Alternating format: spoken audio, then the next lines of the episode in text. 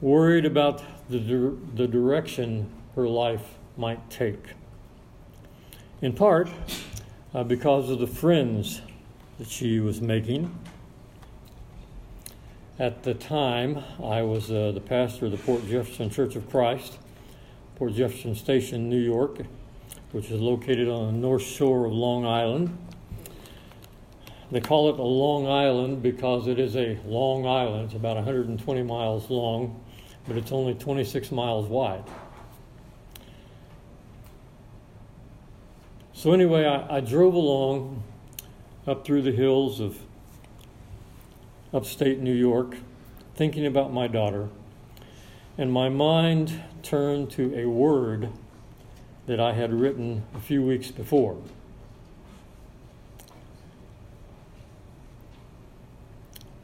Now, no one knew, including my daughter, but I had written the word with her in mind, and I hoped she would read it. I found out only just a few years ago that she, in fact, kept almost all the Word to Grow By articles that I wrote through those years. But at the time, I, di- I didn't know if she even paid attention to them. So driving through the beautiful hill country of upstate New York, I rehearsed in my mind what I had written a few weeks before.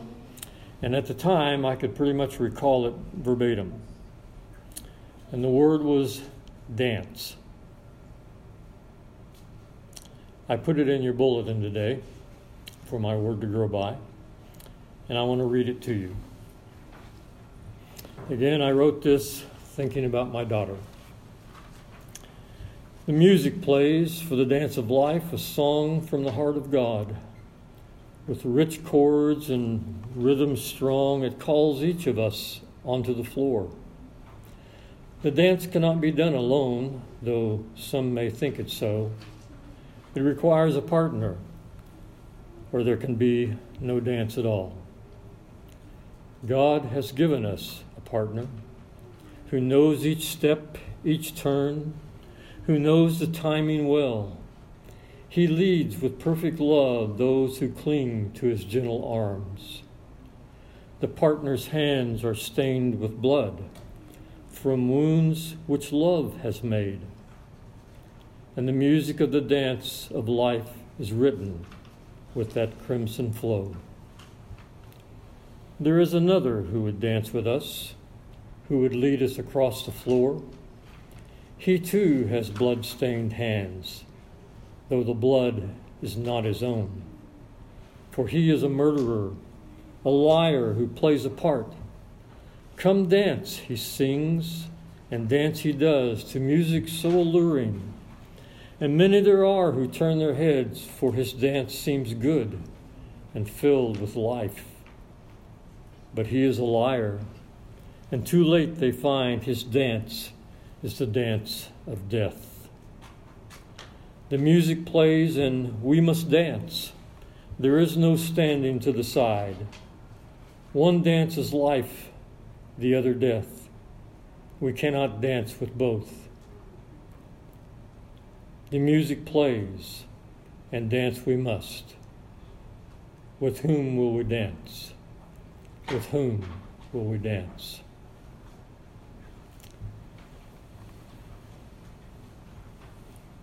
Today, as I think about that word, I'm reminded of a powerful passage of Scripture. It's found in Exodus chapter twenty and verse three. It's the context of this verse is what we call the Ten Commandments. And I would contend that this verse is the cornerstone, the key, the prerequisite, if you will, for the rest of the commandments. God spoke, and this is what he said. You shall have no other gods besides me. And then he goes on to command, you shall not make for yourself an idol. You shall not worship them or serve them, for I, the Lord your God, am a jealous God. This morning, in this message, I would like to address the question, With whom will you dance? Pray with me. Father, we thank you for your word, for the truth and the power that is there. Father, we ask you to help us to listen to your word. And in this world in which we live, there is so much that calls to us, so much that would pull us out onto the floor to dance with the one who is not our Lord.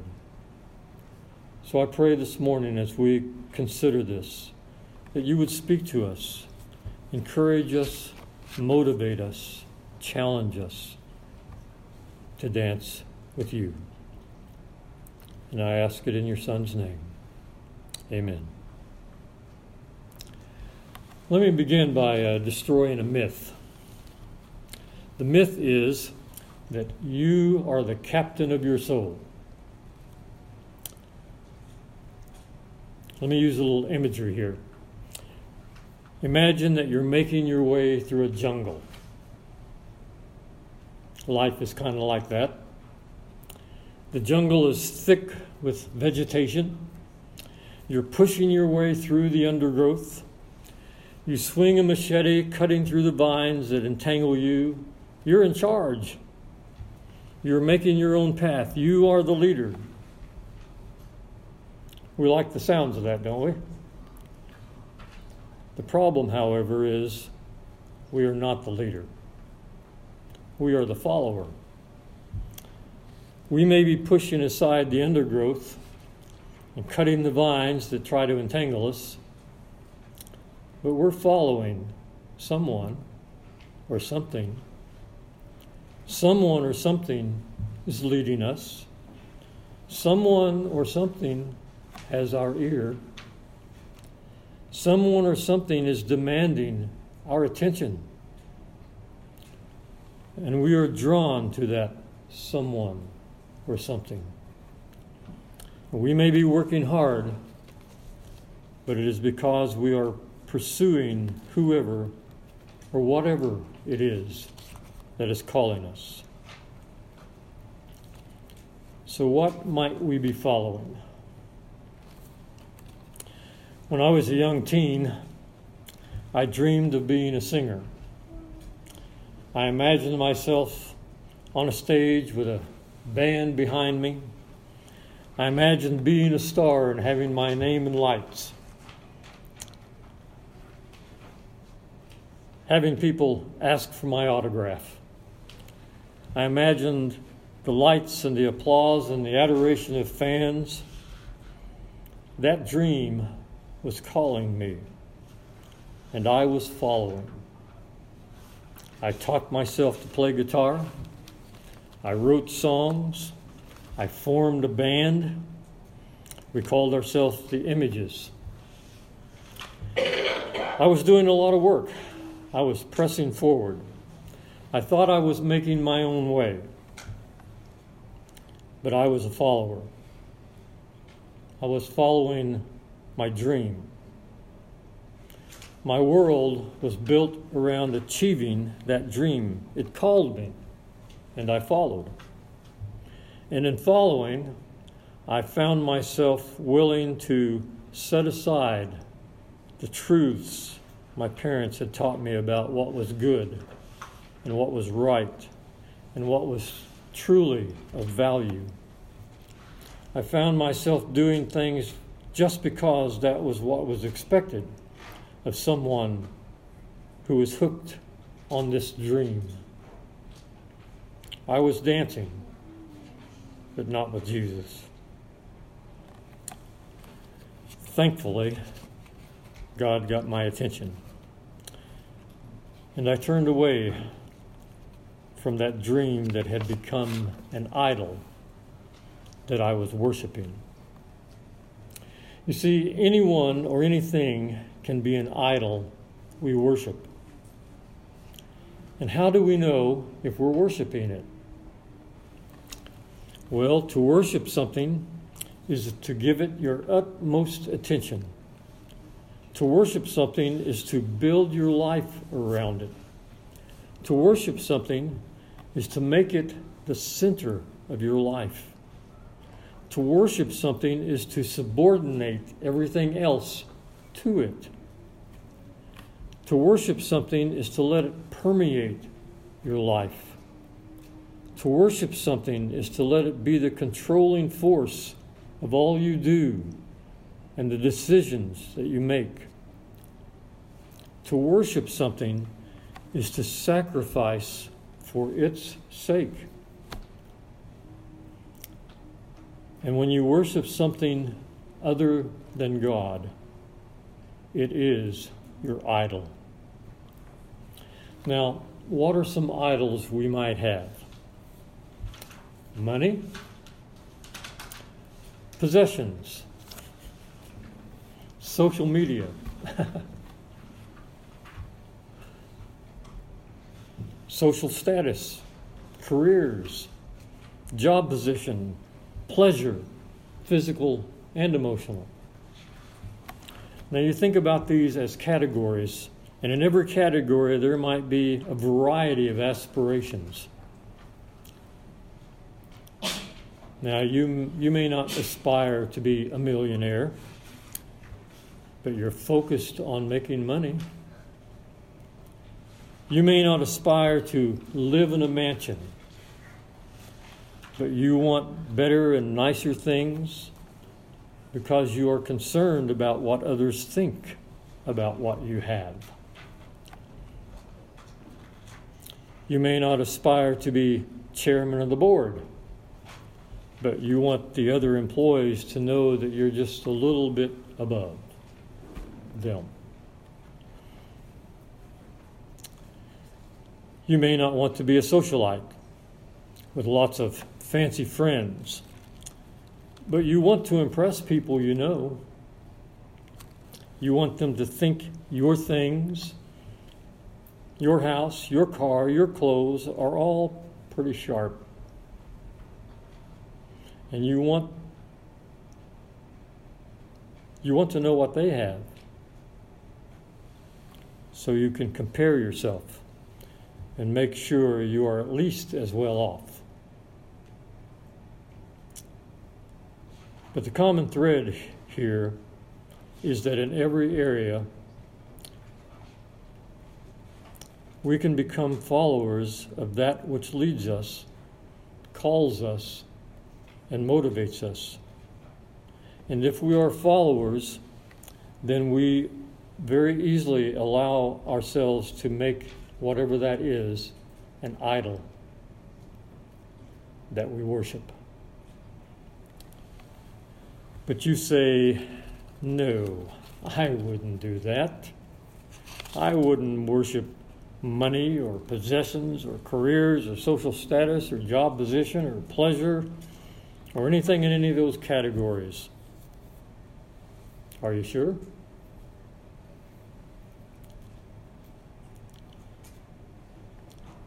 Remember, to worship something is to give it your utmost attention. It's to build your life around it. It's to make it the center of your life. It's something that you subordinate everything else to. You let it permeate, permeate your life. You let it become a controlling force of all you do and the decisions you make. And you're willing to make sacrifices for it.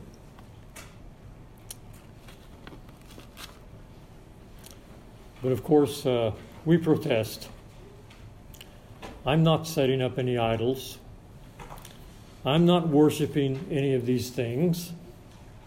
I'm just trying to be the best I can be. So what's wrong with having a goal or a dream, a desire to achieve something? What's so wrong with wanting to do better in life? What's, what's so wrong with wanting nice things? What's so wrong with trying to get ahead financially? What's so wrong with wanting people to think well of me? The answer is nothing, until it becomes your idol and you begin to worship it. Because when it becomes an idol, you can easily begin to worship it. And when we begin to worship it, we make it our God. And the true God has said, "You shall have no other gods besides me." So how do we keep from making idols out of these and any other as- aspect of life? After saying, "You shall have no other gods bes- besides me," God says, "You shall not worship them or serve them." The key to worshiping God alone and not the idols is wrapped up in the word serve. You know, when Jesus was being tempted by Satan in the wilderness, Satan showed him all the kingdoms of the earth, and he told Jesus if he would fall down and worship him, that it would all be his. But Jesus answered, "It is written, you shall worship the Lord your God, and him only shall you serve."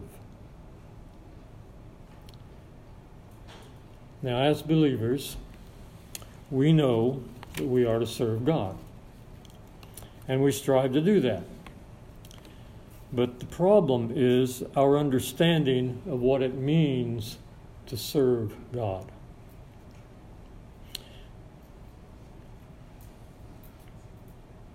You see, we have a tendency to think of service as something that's in a box. We have this box that we carry around with us, and inside this box are all these things that we could do to serve God.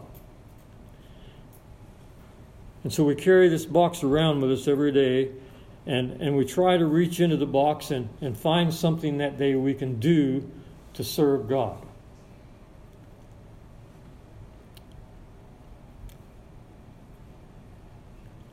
This box is something that uh, we take with us on our journey. It's something we consider an important part of our life.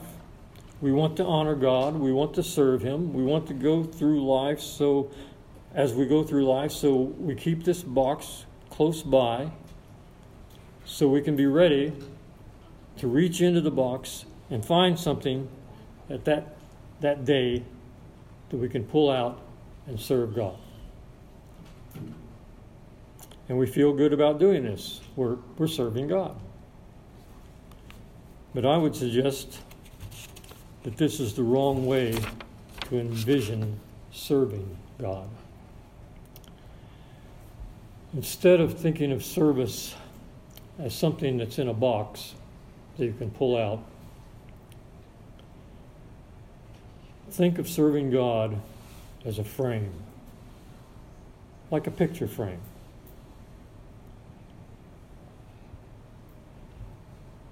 It is a frame through which we look at life. It's not a box over here on the side with things in it we can pull out. It is a frame through which we look at life, all of life, every day. And what is this frame made of? It's made of the will and the purpose and the glory of God. We need to look through this frame of the will and the purpose and the glory of God every day, no matter where we are, no matter what we're doing. In other words, we frame life, everything about life, with the will, the purpose, and the glory of God.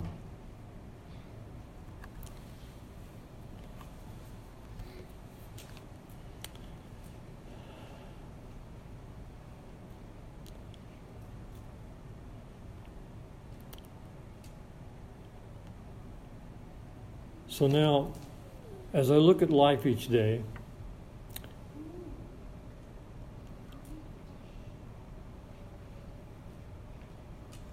am I looking into my box for something to do? Or am I looking at life the way God wants me to? With His will, with His purpose, this glory in mind.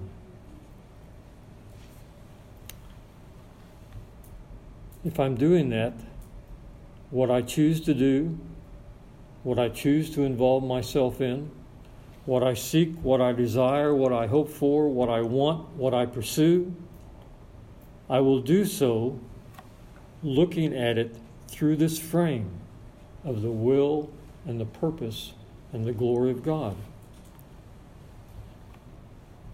Because I understand that if I want to set my eyes on the will and purpose and glory of God, I've got to keep my eyes focused through that mirror.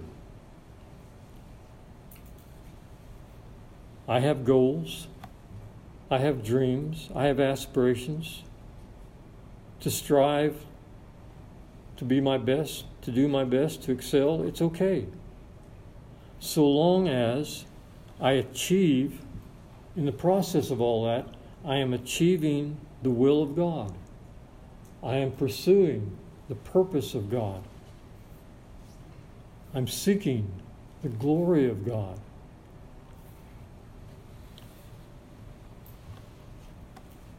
Otherwise, whatever you're pursuing could easily become an idol that you worship.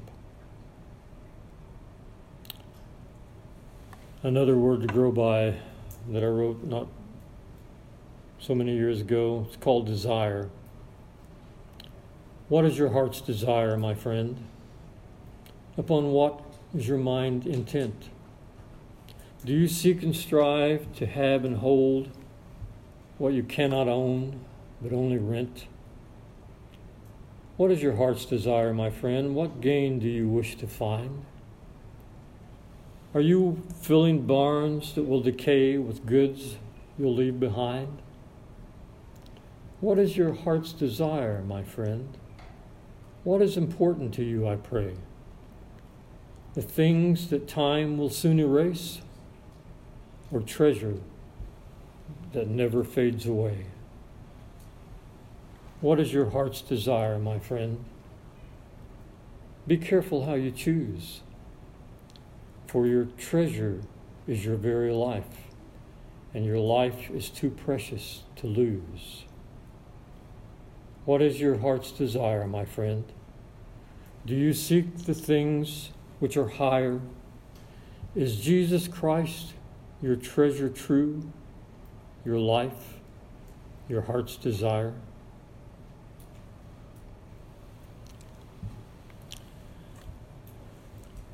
I had left the city and headed toward the Catskill Mountains of upstate New York. But I wasn't out for a scenic drive. I had a destination. I was going to the Catskill Christian Assembly grounds. And you see, the night before, I'd gotten a call from my daughter. She had been to Vespers, and she had accepted Jesus as her Savior. She called me to tell me and to ask me if I would come to the camp the next day because she wanted her dad to baptize her in the creek that ran by the camp.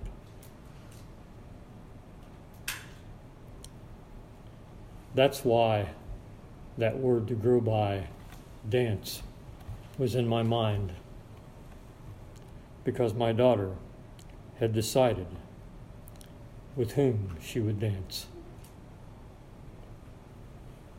Have you?